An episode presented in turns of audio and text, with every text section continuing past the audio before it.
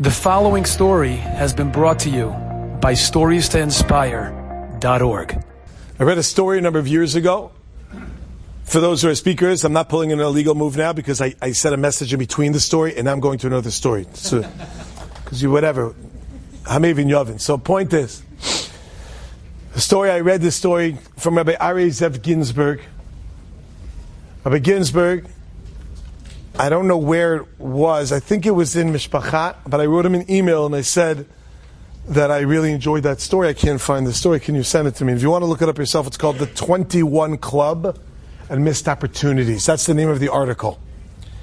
And I, and I read the following story. The story is that in the Catskills, on a busy road on a Sunday night,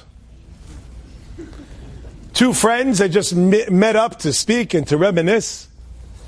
And there was uh, afterwards they were getting their cars and they were they were going. They were going to drive home.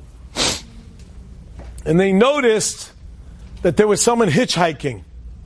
A little background on the person hitchhiking, a Hasidic Yid from Eretz Yisrael, who came to collect money for his daughter's chasana. He came to collect money for his daughter's wedding. And he's there. He is. He's at the. Uh, he's waiting there. And this guy who's telling the story said that he left his friend and he drove, and he noticed this guy, you know, waiting for a ride. But he didn't stop for him. He thought, I should, I shouldn't, I should, you know. So the foot like went like kind of off the gas, but not on the brake. For some reason, the car didn't stop, so he said it's been a shamayim. So he kept going, but he saw in his rear view mirror that his friend picked him up. Okay, but Hashem, someone else did it. That's, that's great. Okay, someone took him.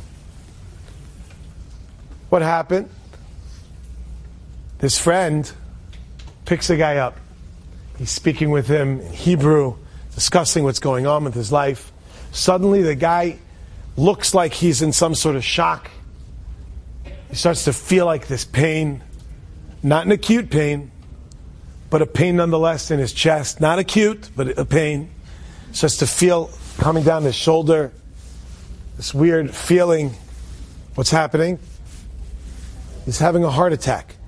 This guy quickly calls his brother-in-law or brother, he calls a brother, and he says, you know, what do I do? Is that Sulla guy? And he says, quickly, they took him, they, they met up, they were right there. They took him to the ambulance, they brought, got an ambulance, they brought him in.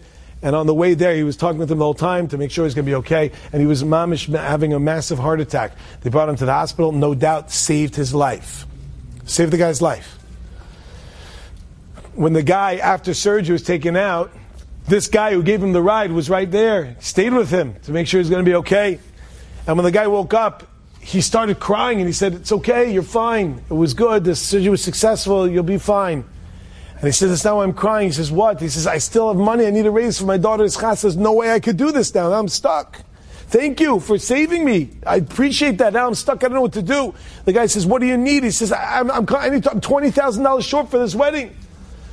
He says, okay, just relax. We're going to try to help you. And he goes out of the room. He calls a bunch of his friends. And within five minutes, he gathers $20,000.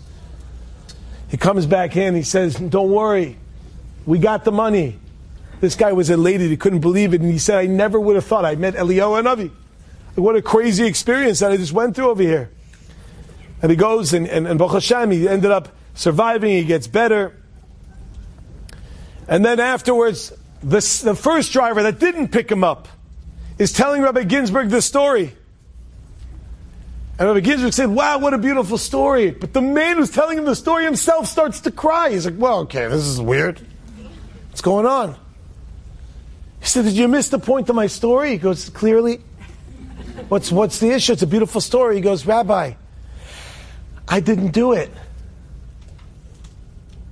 When I get to Shamayim, they're going to say to me, You could have given the guy the ride.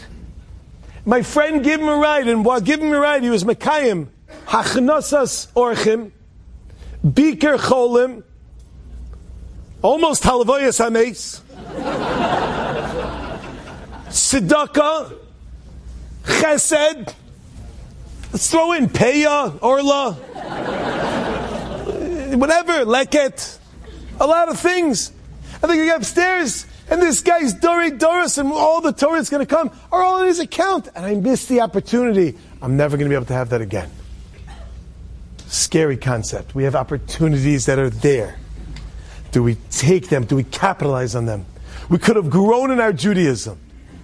We could have grown in our chesed. We could have grown in our connections and relationships with our friends, with our family, with Hashem. And we didn't take the opportunities. Enjoyed this story? Come again. Bring a friend. Stories to inspire.org.